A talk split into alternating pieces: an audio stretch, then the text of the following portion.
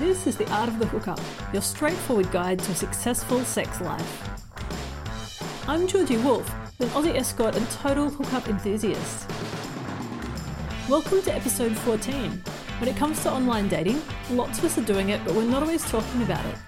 Join me for a chat with Idan from Unmatch Me Now, a guy with a knack for persuading people to share their most awkward online dating experiences. Before we get started, just a reminder that this podcast is adults only. And with that said, let's get into it.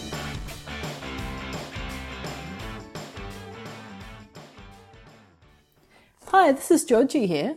I'm a writer, sexual adventurer, and independent escort from Melbourne, Australia. My mission is to talk honestly about all the stuff you need to know to have a great hookup. And by that, I mean finding the people that are right for you, negotiating amazing sex, and walking away feeling good about yourself.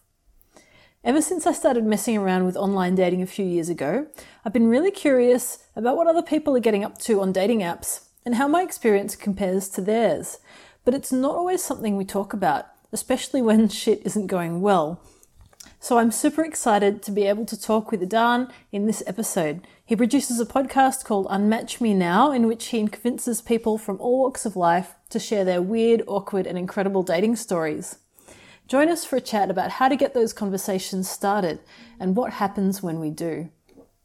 So, hey, um, Hey. like, thanks heaps for coming all the way from Berlin You're welcome. to talk on the podcast. Yeah, I mean that's not granted not the, the reason I came all the way down here. Oh. But yeah, totally bust my bubble. Anyway, um, but thanks anyway. It's really cool to talk to you. Can you tell us a little bit about yourself, where you're from, and like how you got started with this whole uh, like online dating podcast kind of stuff? yeah. Uh, well, okay. So I'm from Israel, uh, Tel Aviv, uh, born and raised, and I moved to Berlin about four years ago, where I am uh, habitating right now. Habitating? Yeah, That's a good verb. yeah. That's why I like English. You can kind of uh, just say whatever, really. Um, and you weren't you weren't using online dating too much in um, Israel, but you sort of started once you moved to Berlin. Is that how? It, Well, I started. I actually started. I started with OkCupid in Israel, which was the, actually the only thing at the time we had. Uh, probably we had like some obscure websites, but uh, you know, like one of the old things. like back in the day when there weren't dating apps, there were Yeah, just there was, like, dating, dating websites, yeah. and you had to actually log on and check your messages. Yeah, but it was just mainly for older people a lot of times in Israel. Uh, so it was like maybe 40, 50 plus. Um, yeah, so OkCupid was like the new thing at the time, like about 10 years ago. It was pretty cool when it first came out. Like I remember the algor- algorithms were really great. Yeah. And I answered all these questions and then it paired me up with all my closest friends, which meant it was doing the right thing, I guess, right? I, I, I don't really feel the same about OkCupid. Didn't but, work out? Uh, um, OkCupid for me is just a lot of weird, random people uh, that really like to write about themselves a lot. Like really long profiles, Yeah, right? and they really expect you to read all of that, and then, and then the, if you don't, they're not gonna answer you. So in Israel, I mean, it's it's kind of, I mean, it's kind of um, very. Would you say? I would say patriarchal and like very macho culture. Mm-hmm. So it's very oriented around um, you know relationships. Like there's no so much hookup culture. Um, Everyone's looking for like a long term relationship. yeah, and it's not even that. If, I mean, they would there would be actually people that looking for marriage in that sense. It's not just like, you know, like And they'd say that right up Yeah, yeah, front. would like say I'm right looking up for the person I want to marry. yeah, and a lot of No the time pressure. you will get a question like, "What kind of job do you do? Like, how much do you earn? You know, like things like that." It's So you're getting assessed for your, your suitability as a yeah, yeah, if you want children or not. It's Oh not my even on God. a date. That's on the chat. You know, it's just an interview. yeah, exactly. Yeah.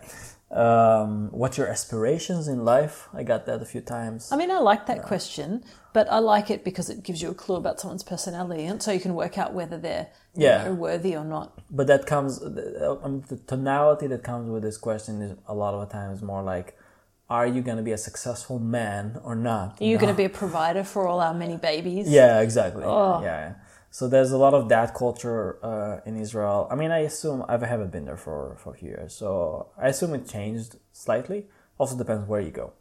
But um, you over find time too. yeah, I mean, Tel Aviv is progressing slowly behind uh, Europe, but it's still progressing. And and of course we we have like a lot of uh, LGBTQI uh, culture there, and like pubs and bars, and actually it's a it's a heaven for for gay men.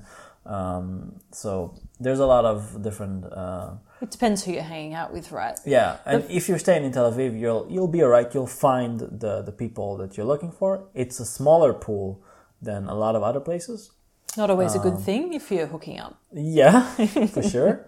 um, but you can definitely find that. But it, generally speaking, Israel dating scene is oriented towards relationship, and even when you're like really young, like 19, 20, 21, there like most of the women there were not like a hookup is a is a bad word, you know, like it's not something they will do. Like and they really treat themselves like prizes a lot of the time. Like you know, a lot of the time when I texted, uh, I think the last time uh, I texted with the Israeli girl in in in, in Tel Aviv about like on Tinder, I was there for like you know visiting family and stuff.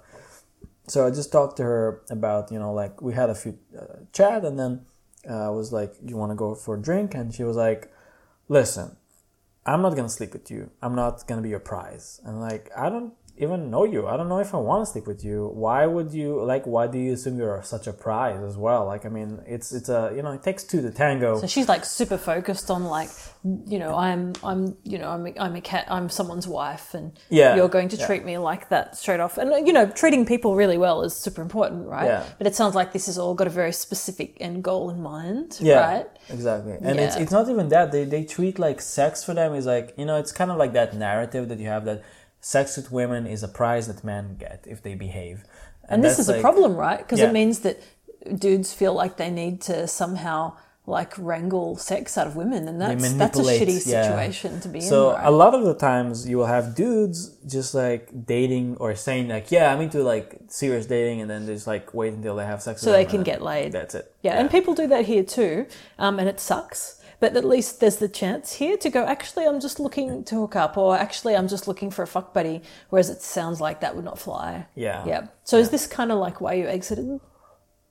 Part of it, yeah. I mean, uh, it's a lot about um, liberal approaches to things. I would say for me, it's been like also being to Berlin as a tourist really opened my mind. And uh, before that, I used to work in a hostel and in a hotel. So like talking to Europeans uh, about the lifestyle they lead, it's How things a- could be different. yeah, it's like you can live your life in so many different ways, and you can like be single, and you cannot get, you can just not get married, and So not you're have like, kids. oh my you know? god, that Yeah. these guys are just doing this completely differently. Exactly, I want to. yeah. I want to give that a go. Yeah, I mean, Yeah. I wouldn't. It's not really I want to give it a go. I just like the fact that nobody judges you for that. Right. You know, there's Yeah. no pressure. There's no like, oh, you're 30, uh, you have to have children now. You know. And it does give you more freedom because even when we say that we're rebels and we're doing our own thing, what the people around us think does actually affect us. Yeah. And like our friends' opinions and our family's opinion, that does affect us. So Yeah. like it yeah, if if they're more tolerant, it's much easier to get out and do the stuff we want to do. Also, if they're far away back in Israel. Yeah, yeah, totally. Or if your family's in another state, that makes some things a lot easier, right? Yeah, for sure. yeah, but um, yeah, I mean, it was partially that. Um, it was partially just like in Berlin and the and the culture and the fact. I mean, I usually tell people just in Berlin you can do whatever the fuck you want. You can play a trumpet out of your ass. You'll find people that want to watch it. You know, it's just whatever it is you want to do. And we were talking about the kink scene and the swinging scene before we hit record on this, and Yeah. like that it's there's a really super big scene and it's very diverse and yeah, yeah, Yeah. sounds amazing. yeah, I'm totally jealous. yeah. You should you should visit. Um, yeah, so uh, I moved there, and uh, in general, I'm a UX designer, and um, And UX, just for people who aren't familiar, is um, what does that stand for? uh, user experience. That's it. Yeah. So I basically design products. Uh, they they tend to be digital products, but um, they don't have to actually. Um, And this is relevant because you're actually um, part of a sex tech startup, right? Yeah, And I don't know what that is because I've deliberately avoided asking Yeah, that's true. until I had the chance to record because I'm just to keep the suspense there. So Yeah. like, what what is it? What do you do? um, so I'm co-founding a sex, sex tech startup called PopDot, and uh, we are making um, AI vibrator as an artificial intelligence Now it sounds kind of scary uh, when you say AI to people. because like you know vibrators taking over the world. You know? Yeah, and also AI kind of sound like something that have like intelligence, as in like a personality, and it can speak, and it's like a Yeah. whole being. But uh, by AI, it's basically mean machine learning, which is um, Oh. yeah, How do you design a machine learning vibrator? Like, uh, obviously, don't share anything that you can't. like yeah. IP uh, and so stuff. I have to keep like some things concealed. yeah, but that uh, sounds fascinating. Yeah, I mean, it actually is for me, and this is why I started the, the whole thing. But um, to the basics of it, we have a vibrator that learns and syncs with your body. Uh, it works with sen- sensors, and it's all based on science. And the science is out there. If anyone ever read the Hite Report um, about it's like the main orgasm research they've done in the 70s and have been replicated for the last few centuries. So it kind of picks up on your biofeedback type stuff, or yeah, it it's of. biofeedback sieve. Yeah. oh my god, that is so fucking cool. So this is a biofeedback vibrator. Yeah, exactly. Yeah. What's it called? Uh, the name for the startup right now is Pop Dot. Awesome. Uh, we're very minimum presence online, so uh, we have a website. It's popdot.co, and if you want to reach out, you're welcome. Uh, if you have any questions, uh, but we're we can't. I can't say too much, unfortunately. Of course, about the actual technology because you're still working on this. Yeah, exactly. I'm so glad that I saved ask, asking you about this until we were actually recording because oh my god, that was such a good reveal. yeah. I thought you were going to say you were starting up a new Pornhub or something. Nah, like, you know. nah, nah. Yeah, that would have been boring. This is great. Yeah, yeah, and we are really um, keen on um, working a lot, a lot of uh, expanding the research on sexual health and orgasms in general, which is also part of our mission. So you you'd be super familiar with like the orgasm gap and that sort of stuff, like the fact that women don't get off as often as Mm-hmm. Yeah. guys do. Yeah, yeah. Like yeah. Pretty familiar with the statistics, and um, yeah, I mean, I've uh, also as a user researcher, uh, as we say, a UX researcher, I've uh, had to do uh, all the concept development. So I actually talked to about a hundred uh, women about their um, vibrator or sex toy experience, or the lack of uh, sometimes. Yeah, like what's Um, not working. Yeah. Yeah. And uh, it's really fascinating to discover a lot of things, like very minor things. For example, uh, color in sex toys, uh, very, very oriented toward what men think that women like. This used to really piss me off. Like if I go to buy a vibrator, I don't want something pink. Yeah, Thanks yeah. very much. Exactly. Yeah. Like just no. And it's sometimes it's really hard because all the ones that are really well designed in the high end stuff Mm-hmm. are all in like beautiful girly shades of pink and pastel and shit, yeah. and that is not my shit. Like Yeah. to each their own, but it's not me. So Yeah. yeah, it's frustrating, right? Yeah, it's. I mean, the frustration is definitely out there, and we were really kind of surprised to discover that the from the testing we've done, black and purple scored the highest Yep. in the color scheme. Totally. Um, and there was also some some votes for gold, which was kind of interesting. That is like that's a whole lifestyle thing, Yeah. right? You want your Yeah. you want your vibrator to match your shoes and your handbag, Yeah. maybe. Yeah. And uh, we had all this kind of hypothesis uh, from me and my co-founders. You know, like we all kind of have like our perceptions of what our customers or what our users will actually like, and about the shapes. You know, and there was like the whole thing about is phallic shapes actually intimidating or not? And we discovered that it's actually desired to have a phallic shape because it's something that creates more bio- biological familiarity. Associations, at least Yeah. for hetero people, you want to see something that's vaguely dick shaped. But Exactly. maybe without the veins on it. Like, do you Yeah. remember those Oh really old God, school the dildos? horrible. The Oh. veined ones? Yeah, in the flesh color. Some of them are really extreme veins as well, like not Like really, really big realistic. ones. Yeah, Yeah, yeah. yeah, It's just over exaggerated penis. exactly. Yeah. Yeah, there's nothing wrong with it anyway. You know. I mean, it looks like it's about to explode, but yeah, And so, again, yeah. maybe that's that's that could be appealing. I guess it just depends what you're Yeah. into. But yeah, no, I never wanted a veiny one. I always wanted one that looked like some sort of weird art object because I'm a total like art wanker. yeah, So yeah, preferably black or white or something minimalist. yeah. White also is a good thing, but white is problematic because they tend to go gray after a while. Yeah, and it's not a good look. Yeah, Yeah. um, yeah. And then, uh, for example, I don't know if uh, from the research we did, especially from the early twenties, um, you know, the people that usually get their vibrators as a gift. Um, or like they, they buy the first one, they buy the cheapest one, like the thirty bucks one. You know? Yeah, entry level. entry Yeah. level. But the cheap, cheapo like plastic rubber one or whatever. yeah, and Yeah. they tend to a lot of the more common ones are the ones that are just like a you know just like a dildo shape or like a stick kind of thing, and Mm-hmm. they vibrate. yeah, yeah. And uh, you know, like as a, as a as a guy, it never occurred to me that women, at least some women or the majority of the women I've talked to, don't want to have vibrating No. stuff inside. No, because it's at the wrong spot. Yeah, And this is it super makes no sense when you think about it, right? right? And all those old school, like yeah, like the the bullet long bullet shaped sort of vibe things. I'm like, what? Yeah. but you're not. You're missing the point. And then they invented the rabbit, right, which Yeah. had the clitoral stimulator on the top. And finally, someone had caught on to the fact that the vibrating needs to be in a completely different spot. Exactly. But it's super weird Yeah. that for so many years no one caught on to the fact that maybe Yeah. that vibrating was completely useless. I think they just don't care because they keep selling them and they keep, you know, like they, it's usually just like some, you know, Chinese companies manufacture them. They don't really give a fuck about the users in that sense. And if that's all that's available, that's all people will buy. But now that we have this awesome diversity, there's room to do some cool shit, which There is is clearly some- what you're doing. Yeah, I mean, there's some crazy sex toys out there as well, like out, like really good stuff. Like I think that when you incorporate like the design thinking into that now and taking into account like what the, the user needs Actually are. wants and taking it super seriously. Yeah. Actually investigating, which is kind of interesting because I thought I'd be quizzing you about talking to people about sex and dating on your podcast, which you've done a lot of. Yeah. But also it appears you've interviewed women about their sex toys as I, well. I do. Yeah. So, um, so I didn't even know where to start around this. Like, uh, I guess, like, what made you so interested in this whole area in the first place? Like, It's a good question. Hmm. I would say that, like you, I'm also a sexual adventurer uh, of some sorts, but I also tend to kind of be interested in the things that are a little bit outside of the mainstream. Uh, you know, like I like ideas that kind of move things forward, but also talk about things that are a little bit things that are not so uh, commonly easy to talk about. You know, like it's kind Yeah. of like it's in the outskirts of things and it's more of a personal thing, but everybody's doing it.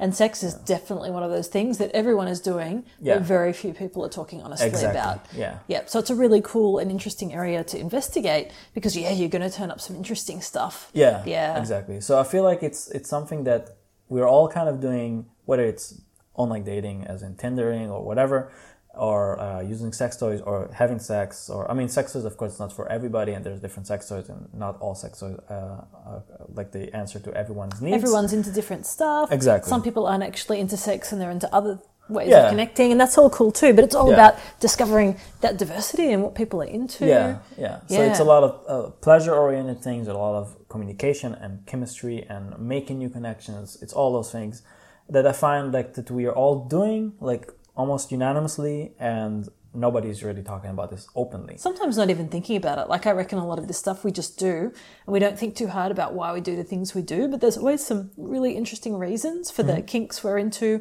or the stuff we do, or the even the ways we've fucked up. Are usually because of particular beliefs or Yeah. behaviors that we do without thinking about it. And once you do start looking at it, it's a bit interesting. Yeah, I'm, I mean, I'm a big advocate of learning from fuck ups, um, and uh, I mean, one of the one of the reasons I started a podcast to begin with was attending a fuck up night uh, in like a tech conference. A fuck up night is like a thing that happens. I've heard of this. Yeah, it's really nice. Uh, So, tech people get together. Yeah, so I went to this one in Copenhagen conference uh, in Denmark, and um, they had like a fuck up night for women.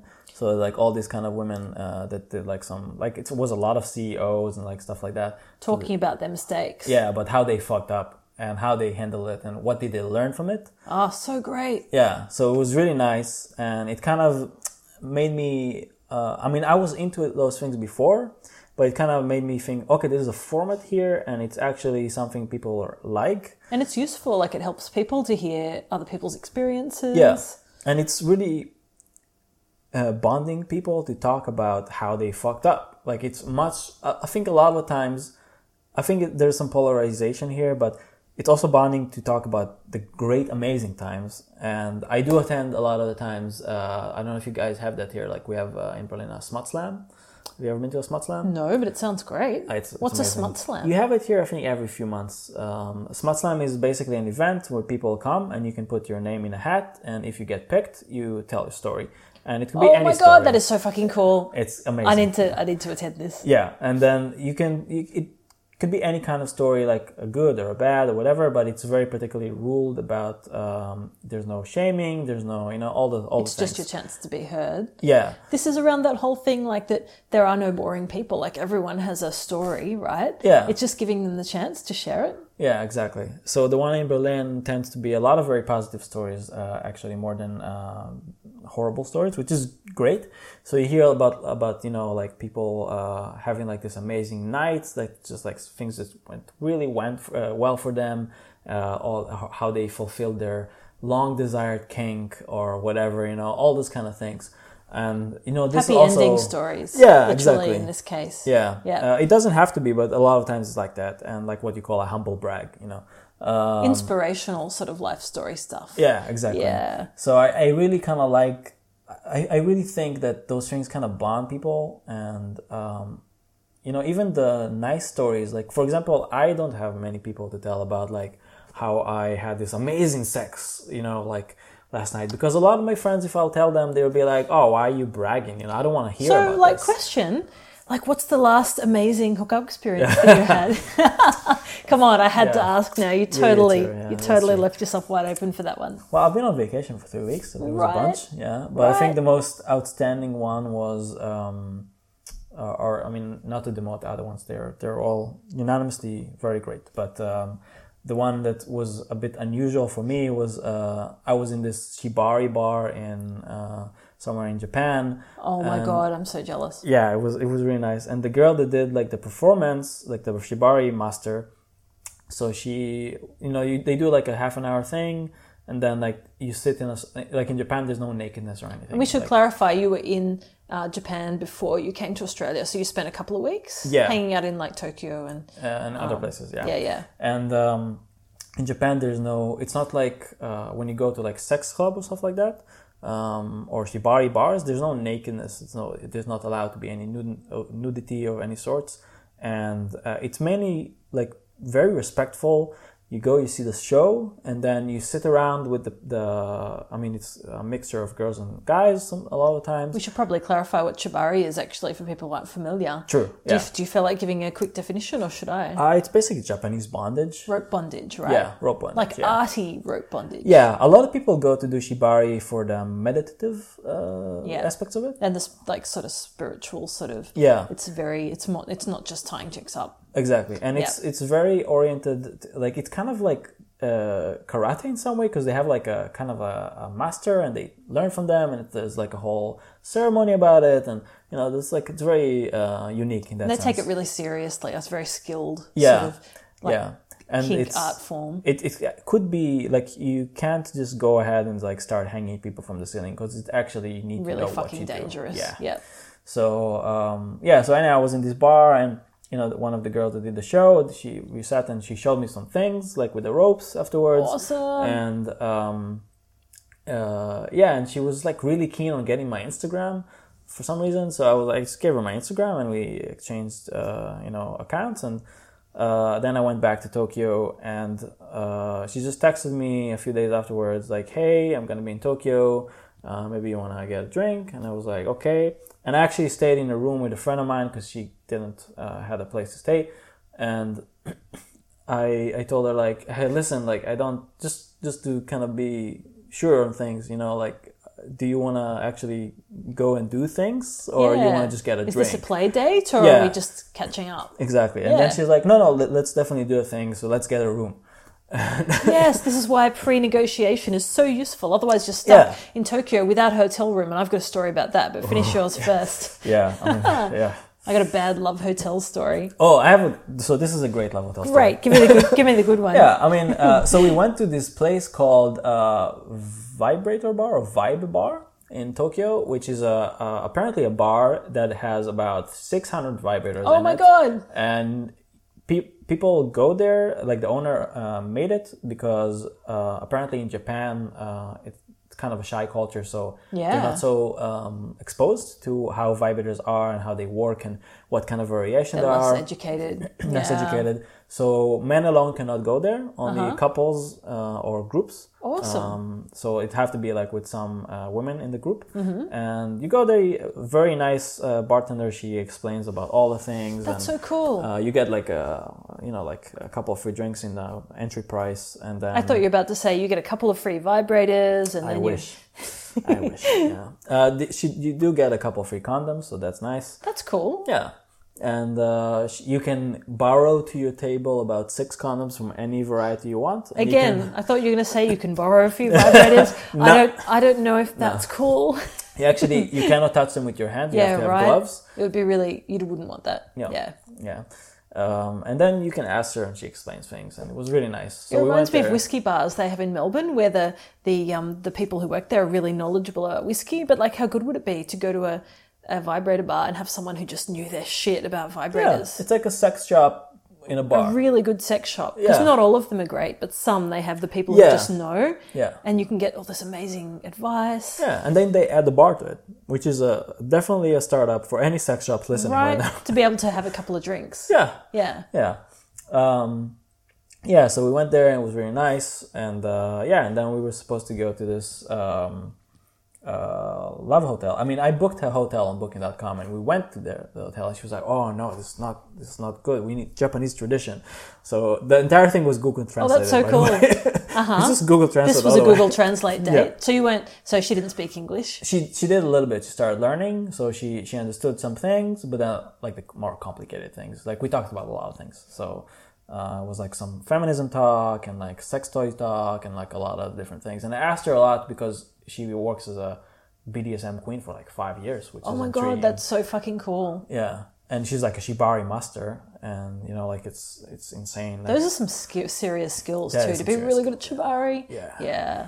and um, yeah, so she dragged me through like some alleys, and then uh, we ended up going to this love hotel that apparently, and she kept saying like this is Japanese tradition, you know, like This is uh, where we all go, yeah, and it is right.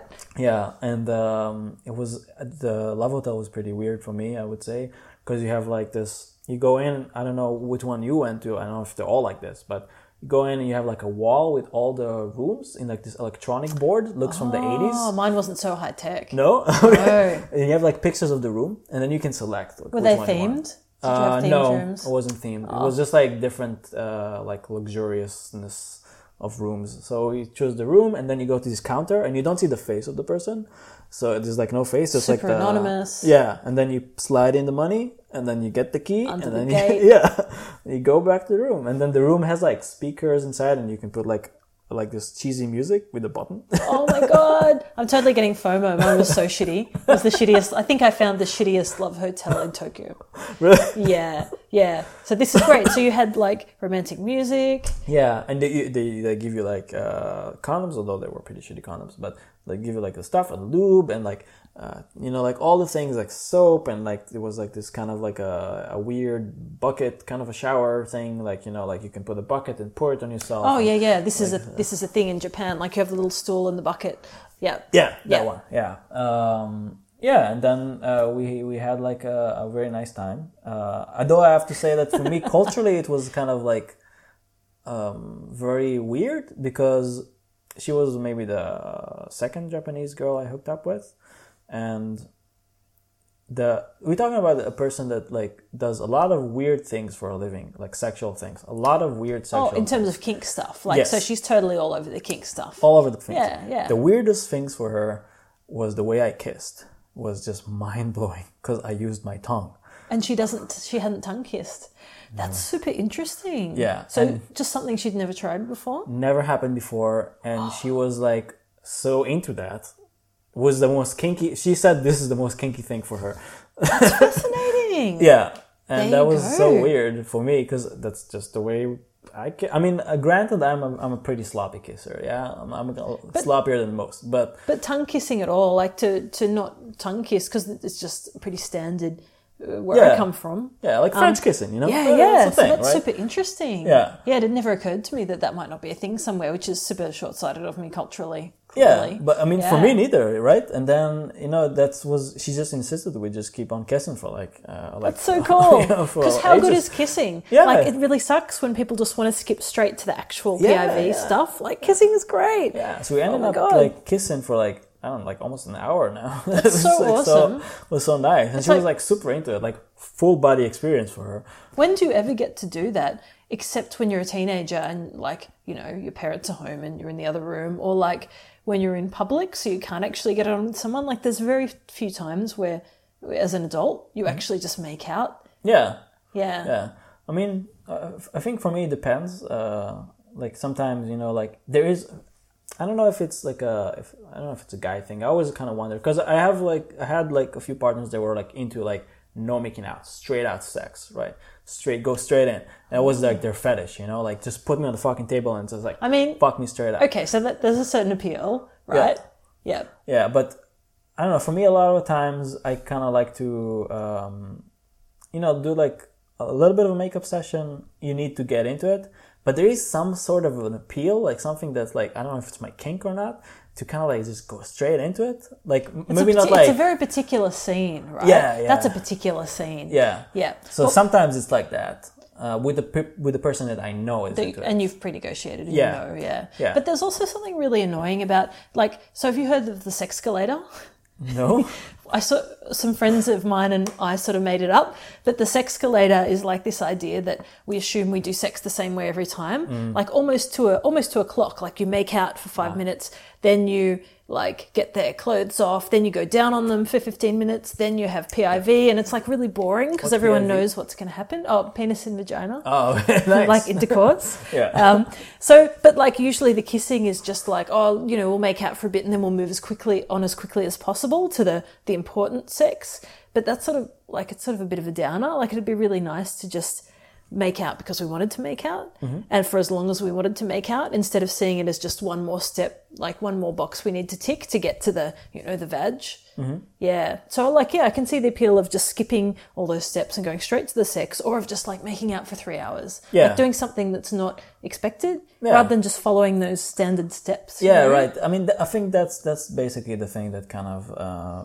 bores me sometimes. You know, like uh, maybe predictable not sex the predictability of it. Yeah. yeah Um, so I kind of like to mix it up, but I'm also a big advocate of making out naked. oh yeah yeah yep And Yep. this is and this is gonna be this will be conver- controversial. Standing up. oh like just for no good reason other than you just prefer to stand up It, I think like it just kind of like puts you in like on this edge a little bit, and also the physic physicalities of it kind of make you. It's kind of like you never really make out naked standing with anyone. It's just a thing that you just don't usually do, and that's like kind of exciting in some way. because you are know? in an unusual situation the same Yeah. as as having sex on the kitchen table Yeah. i'm actually pointing at my kitchen that that's a freudian slip um, you know is different to to it in the bedroom because it's Yeah. different right Yeah, and Yeah. there's something kind of nudist about it as well because it's kind of like the same thing. Yeah, you kind of being naked, standing up, not in a bed, in another place. But your brain is going, oh my god, hang on, this this is not how it should go, and then your brain's paying attention. So this is good, Yeah, right? yeah. Anything that breaks the the ex- expectation is good because it means that now you're actually in the moment and you're Yeah. concentrating. yeah. And then also there's the whole factor of like when you most of the time you, you make up, you're kind of standing up, you're about to go to bed, right? You're making out, you're kissing, all the stuff, and I don't know. That's how happens to me most of the time. I think the standard script, right? Um, Yeah. Yeah. But then what I like is to get really naked fast and then uh, all, all of them, not just me, I'm not in a CFNM kind of thing. CFNM? But, uh, clothed female naked male. Oh my god, I didn't. I had not heard that acronym before. Is that a thing? It's a porn category.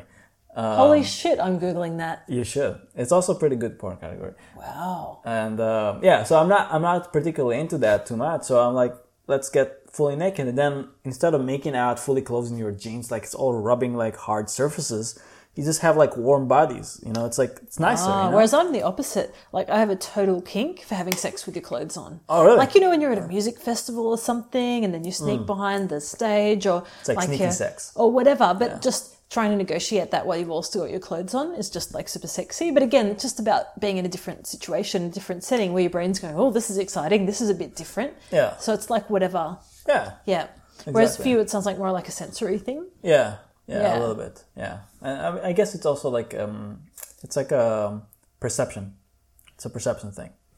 because you perce- you're perceiving yourself in an unusual situation. I guess that's that's what I mean. It's the same Yeah. thing in both cases. I guess. But it just depends what flavor you, you pick, right? Yeah, exactly. Yeah, yeah. Super interesting. I actually, so I had an ex, not the last one, but a few exes ago.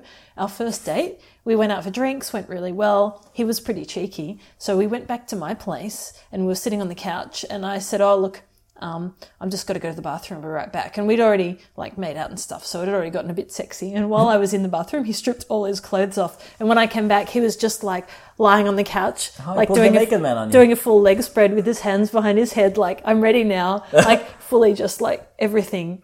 That- Uh, that's the was- naked man. It was a pretty awesome like Yeah, move. yeah, yeah. So there you go. That that has a name. yeah. C N F C Uh, clothed female is naked male, so CF and M. C F N M. Yeah, Wow. yeah. It's a it's a good one. I recommend for the, the novice uh, listeners.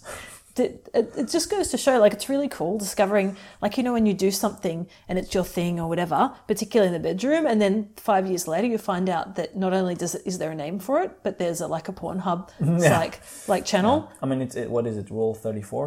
right right Yeah, Yep. This is the thing. It's always nice to find terminology for your favorite sexual behavior too. yeah, exactly. Yeah. I'm not be- alone. Yay. right, right. So, like, obviously, not only are you super interested in this stuff, you've obviously done a lot of your own experimenting as well. Yeah, I try. And I, how I did dabble. you? You dabble. That's probably some obscure sexual term as well. I don't know what dabbling is, but it probably means something, right? Uh, uh, no, I, I just mean I, I dabble in, in experiencing. I'm, I'm just I'm just setting you up. It's totally fine. so when it came to do your podcast, so you- you're like, I'm really into this. I'm interested in like human sexuality. Like, who did you choose for your first guest? How did it go down? Your first Well, ever? Yeah, so the the, the original original reason I, I started podcast was uh, like as I said, like uh, partially different things. It kind of came together. Uh, so first was the fuck up nights, and then the second was me being a what I like to call a hobby sociologist, um, and uh, you refer to it as a Anthropologist? Yeah. Amateur anthropologist. Yes, exactly. Yeah. Also that. Um, and then just having like my own weird experiences, I guess. And every time I told my friends uh, about, you know, like this weird date that I had, they all said like, oh, you should write it down.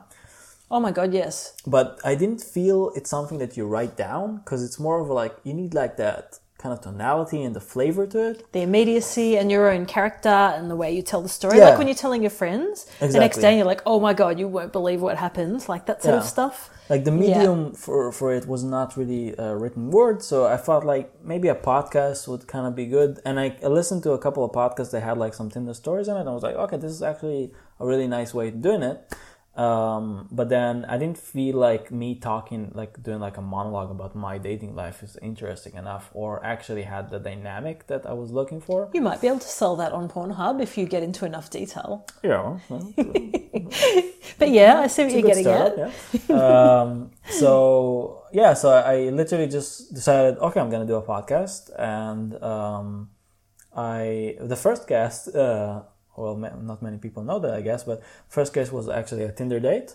Uh, so First, first time Tinder date. no, we we met on Tinder. I told her, hey, I'm starting this uh, podcast thing. We actually hooked up eventually, and then after that, we we recorded the episode. That's awesome. So you already Yeah. had a connection, Yeah. which makes it easier. So if you if Yeah. your first guest is a friend or someone you've shagged, which would be even better, you already have a bit of a rapport. Yeah, and then a lot of the first episodes are people that I either dated or uh, people I know just in general, um, and then a lot of like friends of friends, you know. And then from there it started taking off too. Um, I get a lot of uh, guests from Tinder, and I feel that's kind of the most organic uh, way to get people because that's literally when where they have the stories, right? So you literally go on Tinder and go, I have a podcast. Do you have Yeah. any cool shit? I'm on everything. Talk about? I'm on Tinder. I'm on Grindr. I'm on Bumble, OkCupid. Wow. So you cru- you cruise on dating apps for interview subjects, Yeah, and then you Um, know, but not to sleep with them, but actually No, just to interview them. Yeah, I mean, like so granted, it's cool. on my regular. Like, I mean, on Tinder, I have I have about three profiles. They keep banning me, so I keep have to opening new ones. Anything Um, on Tinder where you're not specifically there Mm-hmm. to get laid, or if you're a sex worker, even if you are there or to date. transgender as well. Yeah, Oh, do they ban trans people? because uh, all the guys report them. oh, it's fucked up. Because as soon as you get reported, they'll ban you regardless. Yeah, oh, they that's don't care. fucked. Yeah, Yeah, we're having a big chat before I pressed record about how sex workers get banned on Tinder and that it's fucked. It is Yeah. fucked because sex workers need to date too. Please, Tinder, can you stop doing that? Because I would like to date people. Thanks. Exactly. Yeah. Wow. That's super cool though, and such a like. Obviously, just go straight to the source, right? Yeah. Find And the people with good stories. I get a lot of listeners from them, a lot of guests. Uh, most of my guests, I would say, come from online dating uh, apps of sorts. I mean, mainly Tinder, uh, Bumble, OkCupid, because you know, th- it would be a lie to say that there is no appeal. That uh, I'm a I'm a dude and I'm doing this and like going straight to the sources and like the hetero females. Uh, of course, it's more appealing to them. But I have been trying very hard, like to very extreme measures to kind of get more um, straight males and transgenders uh, to come to the podcast. More diverse people, More diversity, and like yeah. queer people. Uh, yeah. queer people, Yeah. uh, lesbians has been also a challenge. A Well, it's tricky because, like you said, as a dude, you've got a bit of work to do to sort of convince people that you're safe and all that sort of stuff. Yeah. Yeah. And also, I've, I've so for example, I, I had a profile strictly like no pictures of mine as, as well, just strictly podcast logo. Hey, I'm sorry, I'm bothering you. I'm just looking for uh, podcast participants and explained a little bit of it on her, which is like a, a lesbian dating. app. Yeah. Yeah. Um, and I had like a couple of girls coming up, like they found me on Instagram and they were like, hey, you can't invent our space and, you know, you can't do this. And then, you know, they, they reported me, so I got banned. It's so, easy, like it's easy to feel like you might be being exploited, and I know this because I get a shit ton of fucking messages from uni students Mm-hmm. going, "Oh, I, I, I'm going to do a doco about sex work," like, and you know, we'd really be interested in your story, as though I'd be like, "Wow." Um, it's it's so amazing that you're actually listening to me, a poor sex worker that everyone hates. Thank you so much. I just want to do that documentary with you. I'll do it for free. And I'm like, nah, man, I'm fucking busy. um, But I think people don't think it through, and they're like, oh yeah, this is going to be great. Um, I'm going to do this orphan like expose, and it'll be really good for this marginalized population or whatever. But they Yeah. don't think that maybe. So I guess uh, like I, that's not. I don't think it doesn't sound like that's your angle, but it's probably happened to them before, which is probably why they're like Yeah, I mean, there, there's it. some threshold I have to pass by, uh, I guess, with uh, a lot of people in general. And with everyone, because Yeah. sex is super personal. So I imagine when you meet someone new, they're not going to be, unless they're a very special type of person, they're not going to be immediately blurting out all their sexual secrets. exactly. Yeah. So what's your like? How do, how does that process look for you? How do you sort of, you know, get to the point where people are going to open up to you? I'm still figuring figuring that out, but honestly, people tend to tell me a lot of things, even when I don't want to. So I have that problem sometimes. Yeah? Actually, no, I lie. Everyone that's shared things with me, like it's cool to know that I'm a trust a trustworthy person.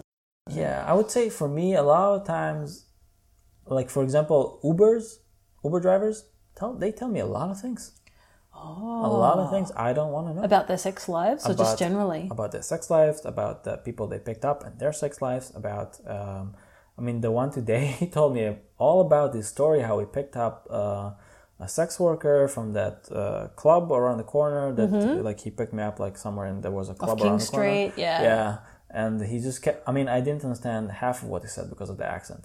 But uh, he just kind of rambled on how she how he was like so sorry for her that she have to work in this because she didn't like it but she wanted the money but blah blah blah blah blah blah. I mean, it's And quite a lot of money. Yeah. This is the thing when someone's like, "Oh man, sex work, it must be so hard." Yeah. You know, you must be really keen to get out of it, and I'm like, "Yeah, fuck, man, that five hundred and fifty dollars an hour is so hard." yes. Yeah. And I couldn't even reply to anything he said because I really didn't understand the, the total, you know, point of it. Uh, what do you uh, do if someone's all up in your face, like, "Oh, I would, I'd, you know, I'd bang that like the back door or whatever." Um, I just ignore it really. Like, Yeah. I mean, most of the time you're in scenarios that you can't really, um, or I mean, you can, you can do whatever you want really, but the repercussion, repercussions, uh, replications of uh, actually doing something, not worth the effort. in terms So- of the the confrontation. yeah, so you just kind of like ignore it and like, mm-hmm, yeah. So I've gotten super confrontational my old age, like all, all the ways. So if someone's having a hard time, even if I don't know them, I'll be like, hey, like, let's talk about that. Sounds like I think you're having a really tough time with dating. But then also if someone's like catcalling me in the street, oh. I will literally turn around and go, dude, that's really fucked up. Like, that's really unhelpful. Not attractive. Why did you do that? It's not great. And I've, I've gotten abused a number of times because I just want to, I, I can't shut up anymore in my old age. I just turn around and go, mate, like, come on, like, really? That's, we don't do that anymore. Why are you doing that? And usually they're quite taken aback because they don't expect you to, Yeah, they expect you to run off. They don't expect you to turn around and go, what, why? yeah. yeah, yeah. That's good. I think that's it's a good practice. It's good, but also, like, I might It's get punched effort. Yeah, yeah. one day, Oof. Yeah. you know? Yeah. Yeah. Well, you know, you can get punched also in that different scenarios, so it's better to have a good cause for it. At least. Well, right, right. I'd rather do it for a good reason. I think that's a good one. Like when, yeah, when we see people that could be doing better, it's nice to go, dude. I, I got some ideas. Maybe you should. And I do that on Tinder too. Like, I'll if oh. someone sends me a like an inappropriate message or a dick photo, I'll literally go, dude, what? Why? Why'd you do that? Like that. That was not a helpful thing to do. And usually they go, I don't know. It just happened. Like, was it the wrong thing? What should I have done? I'm like, why didn't you just speak to me like a normal person? also, kind of. I mean, I don't want to sound like I want to like coach people because it's the last thing I want to do. I don't want to people educate people. do. I don't want to coach people. I just want to put things out there and people can kind of like pick up on what they want and what they don't want. So I, I really wanted to put it out there and make like a comfortable space for people to talk about. And people do come and tell like very um, vulnerable things to me and to people that listening. You know? So, what do you think has been like? What's been not not like what's your craziest story or whatever, but what's been the thing that someone shared with you that you feel the best about in terms of the stories that you've been able to share through your podcast? Like, what's something someone told you where you've been like, "Yeah, I'm really glad. I'm glad you talked to me about that," or "I'm glad we were able to tell that story." Well, I I mean, a lot of the times it's things that uh, I think important to talk about, and they're not so common. So, for example, I had uh, an episode with uh, a guy named Mokia, and he talked about uh, black fetishization and how he feels as a guy uh, being fetishized from him being black. Oh my god, that's great. And I, f- I Yeah. I feel that's something that's no, nobody talks about. You know, the, it kind of go- orients to talk about not fetishizing uh, Asians a lot of times. Yep, and that's super common in Australia too. Yeah, uh, Yeah. everywhere. It's fucking insane. I also had that episode, by the way. Uh, Oh, that's fucking um, great. I need to go find that one. Yeah, uh, and it was like with a, a gay Asian guy and a, a straight uh, Asian female, um, and uh, yeah, it was also very insightful. But then I felt like the one about you know, because as as men, a lot of the time we kind of like, and I also talked this about uh, about this to a bunch of other black men, and some of them did say, yeah, I actually like the, that fact, but I still feel that's something that uh, happens and we should talk about it. It's not really okay when women come up to me and say like, "Yeah, I only fuck uh, black dicks." So, like, when we talk about fetishization, we're talking about, like, oh, I'm only into Asian chicks, or like, black guys are really hot because they have big dicks. But, like, it's it's not, you're not seeing the person, you're just seeing Yeah. your expectation or your fantasy. And, also using a stereotype, using, Using, stereotype. it, which could be quite offensive, or it could Yeah. be complimentary. But like, even if you're like, I think all black guys have huge dicks, sounds complimentary, but what you're doing is reducing someone down to uh, to like some sort of fantasy or stereotype that is Yeah. all to do with what you want, Yeah. and you're not seeing them as a person. Yeah, So it's still offensive. I mean, I also get like uh, what you call positive racism uh, for being Jewish a lot of times, which is um, always surprising. As in, people go, "Oh, you're Jewish, so I'll be nicer to you." No, they would be like, uh, for example, one girl on Tinder, she said like, "Oh, you're Jewish, so you must be really good with money." Oh my god, no, that's still that's like- still a stereotype. Yeah, yeah, but she meant it as like, oh, like that's the reason why I, I kind of really wanted to match with you, you know, because you, you're Jew and you're probably just really good with money and Oh. you're like really smart, probably. But that's just know? a backhanded way of saying you're a greedy Jew or whatever. Like Yeah. it's the same same shit, different words. And then she said, I look really Jewish. And then I was like, how does a Jew really look like? You know, there's Chinese Jews as well. But also, it's a, isn't it? It's a religion. It's not a yeah. Ethnicity. exactly. But also, you know, it kind of goes on that narrative that the Nazis had with the big noses. With the characters, that's why it was oh. like it's like a, actually an offensive thing to say you look really Jewish, because it goes back to that 1940s narrative of like Jews with big nose and like the big ears and and being things. picked out specifically. exactly. Holy shit! Yeah. I didn't even know that. And then I told her, uh, you know, there's no such thing as looking Jewish. You, you could be Jewish if you just convert, Convert you know? to Judaism. And she's like, me? I can never look Jewish. What are you talking? She's super angry about it. Oh know? my god! Oh my god! Red flag. Yeah. That's a red flag. Yeah. Eventually, she told me I'm too sensitive because I told her she's racist. That's the final nail in the coffin of someone that's being a fucking asshole. Yeah. Oh, you're too sensitive. Yeah. I get this. So I do get this with sex work, like guys that are like, um, oh man, must that'd be it must be so hot. I'd love to fuck a sex worker. And I'm like, what do you mean? They're just people. Like, do you think I'm going to roll out the red fucking carpet for you? Are you paying? No, you're not. I think you're going to be doing all the work. Like, you know, like we're just people. It's not like you're going to get some sort of amazing like lingerie and candlelight sort of treatment just because you had sex with a sex worker, or like we're Yeah. some sort of fucking um, like porn stars that can do crazy shit hanging off the ceiling. Yeah, yeah. I mean, people assume Maybe on know, a good but- day. Yeah, well, well, any one of us really. I mean, you you probably have the acrobatics, but yeah, But it's the assumption, right? So it's a Yeah. really good point to make. yeah. Um, I mean, I I do think that people just need to look as people as on the same playing field, as in don't assume things and don't expect things that you haven't communicated. You know, like just communicate about it, and it's okay. I oh, I'm a big advocate of asking questions, and I'm a big advocate of like you know being curious about things that you don't know. Being um, curious about people is a really good way to approach a date rather than expecting or hoping or pressuring, just to be curious about who they actually are. Like, that's a great place to start. Yeah, I feel the same. Yeah. I guess my final question is what what do you feel like has been the biggest or the best learning from doing the podcast? Like what have you taken away from that? Has it changed you and you know, what have you gotten out of that the most? I would say for me it was very self-reflectory. Uh, is, that, is that a word? Self-reflective? Yeah, self-reflect. Reflective. Refractory? Yeah, reflectory. That's something else. Reflective. Yeah, so uh, it's been very self-reflective for me to a talk about people I was on dates with and To how share? they yeah, and then like you know I had this one episode with this uh, girl I had this awkward date with. Uh, and a year afterward, I asked her to do the podcast. Oh my god, that's fucking Uh, awesome. yeah, was it it, was an awkward amazing, yeah. podcast? No, it was the, one of the best ones, really. Like it was like everybody said, like, "Hey, this like top three there out there." Yeah. And did you really talk about it? Like the, yeah, the we fact talked that the date about was awkward? all the all the date details. We talked about because one of the main things there was like uh, the way we kiss very different, and we talked about this whole thing, and we had the whole debate about how to kiss and what does she do, what I do, and why I did this and that, and You know, really it's like, I deconstructed it. Yeah, and yeah, and she told some other stories that she had, and um, that was really it was really good because you confronted.